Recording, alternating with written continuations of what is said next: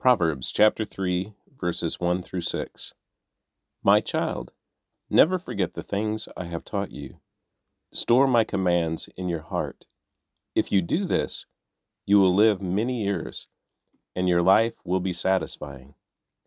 Never let loyalty and kindness leave you. Tie them around your neck as a reminder. Write them deep within your heart. Then people will find favor with both God and people, and you will earn a good reputation. Trust in the Lord with all your heart. Do not depend on your own understanding. Seek His will in all you do, and He will show you which path to take. Psalm 9, 13 through 20. Lord, have mercy on me.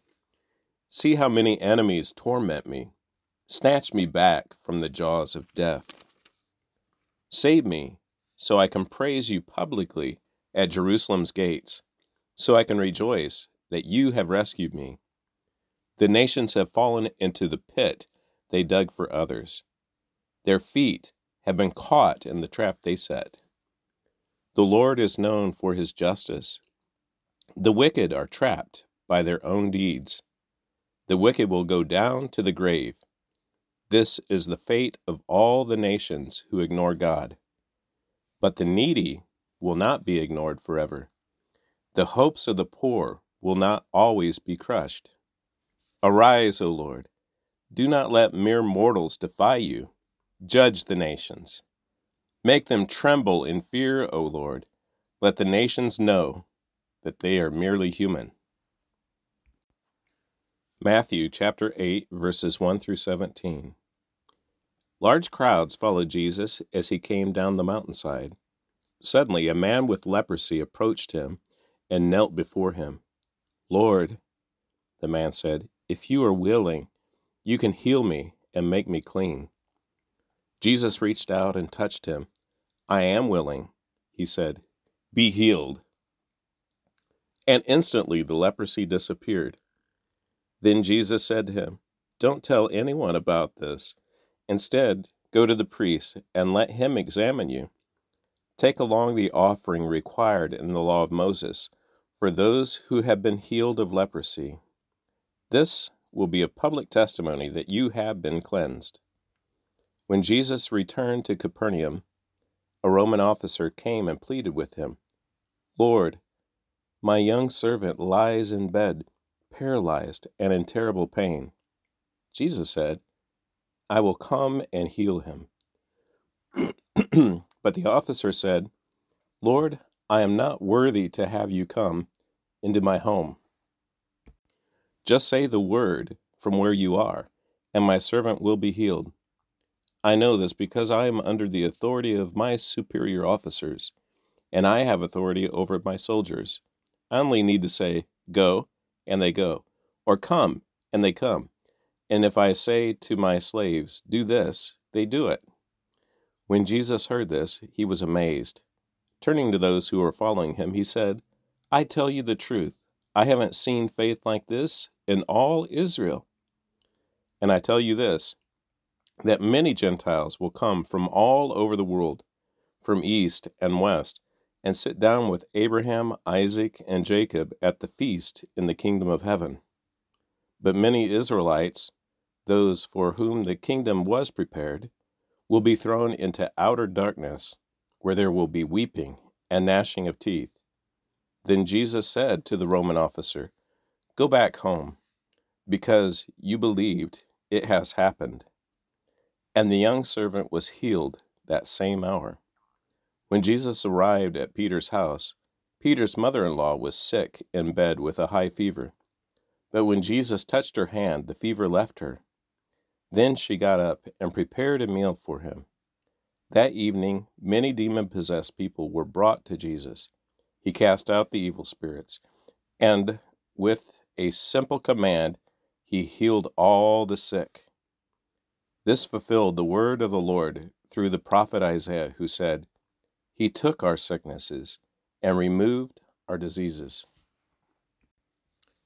Genesis chapter 30 or 23 verse 1 through chapter 24 verse 51. When Sarah was a 127 years old, she died at Kiriath Arba, now called Hebron, in the land of Canaan. There Abraham mourned and wept for her. Then, leaving her body, he said to the Hittite elders, Here I am, a stranger and a foreigner among you.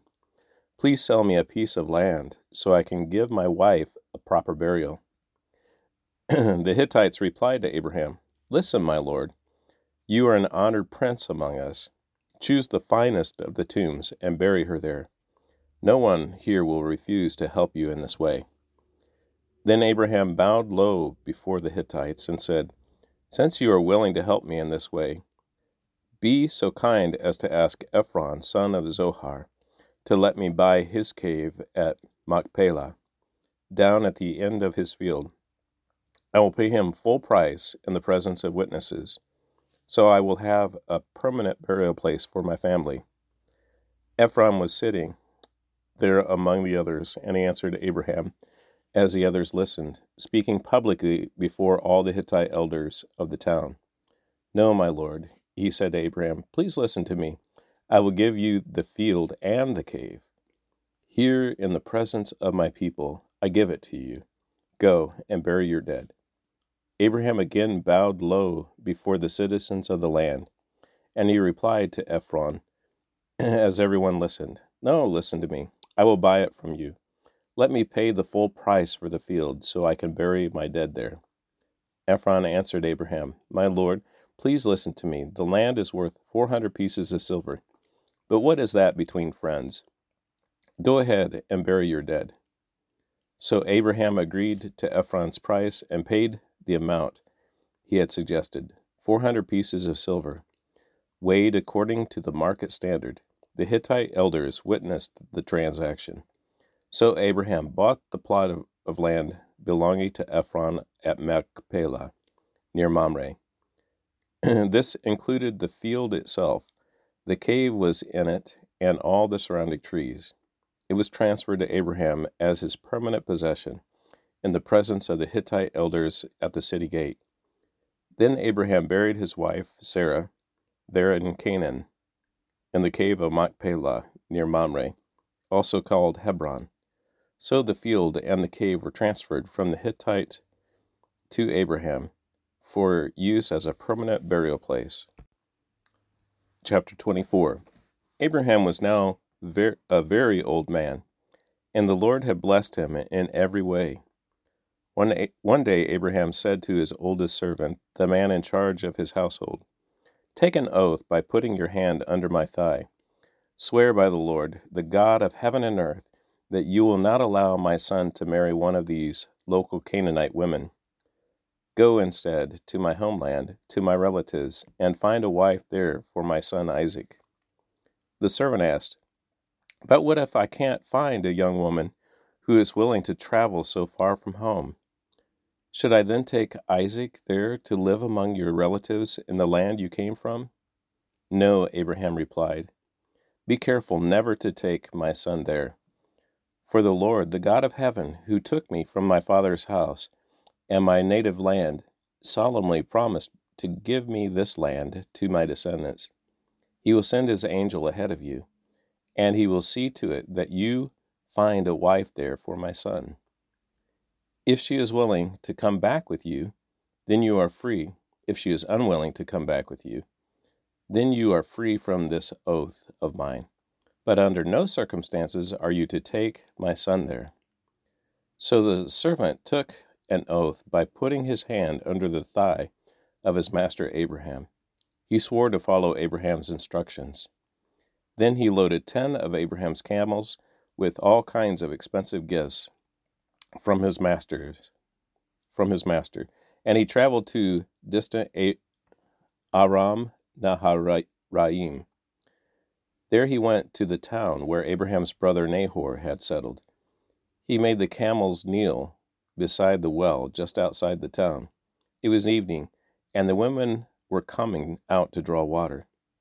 O Lord God of my master Abraham, he prayed, please give me success today and show unfailing love to my master Abraham.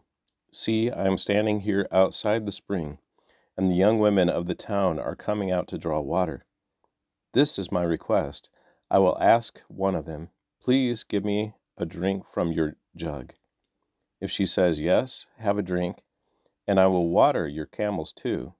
Let her be the one you have selected as Isaac's wife.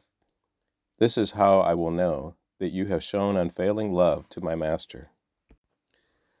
Before he had finished praying, he saw a young woman named Rebekah coming out with her water jug on her shoulder.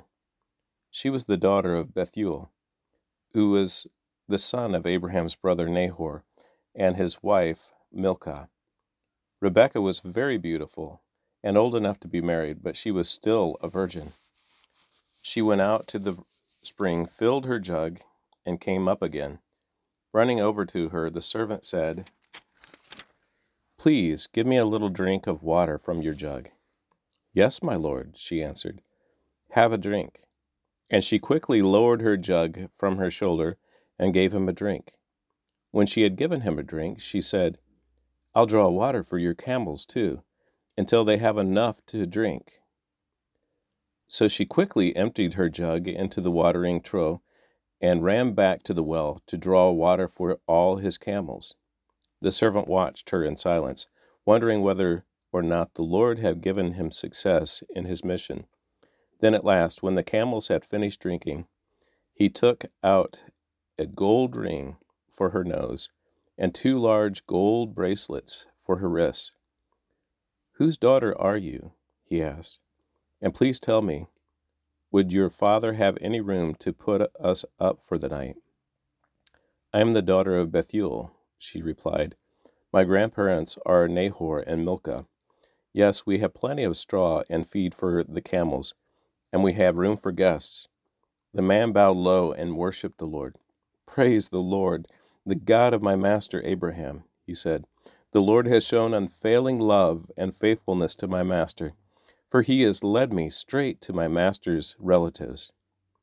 The young woman ran home to tell her family everything that had happened.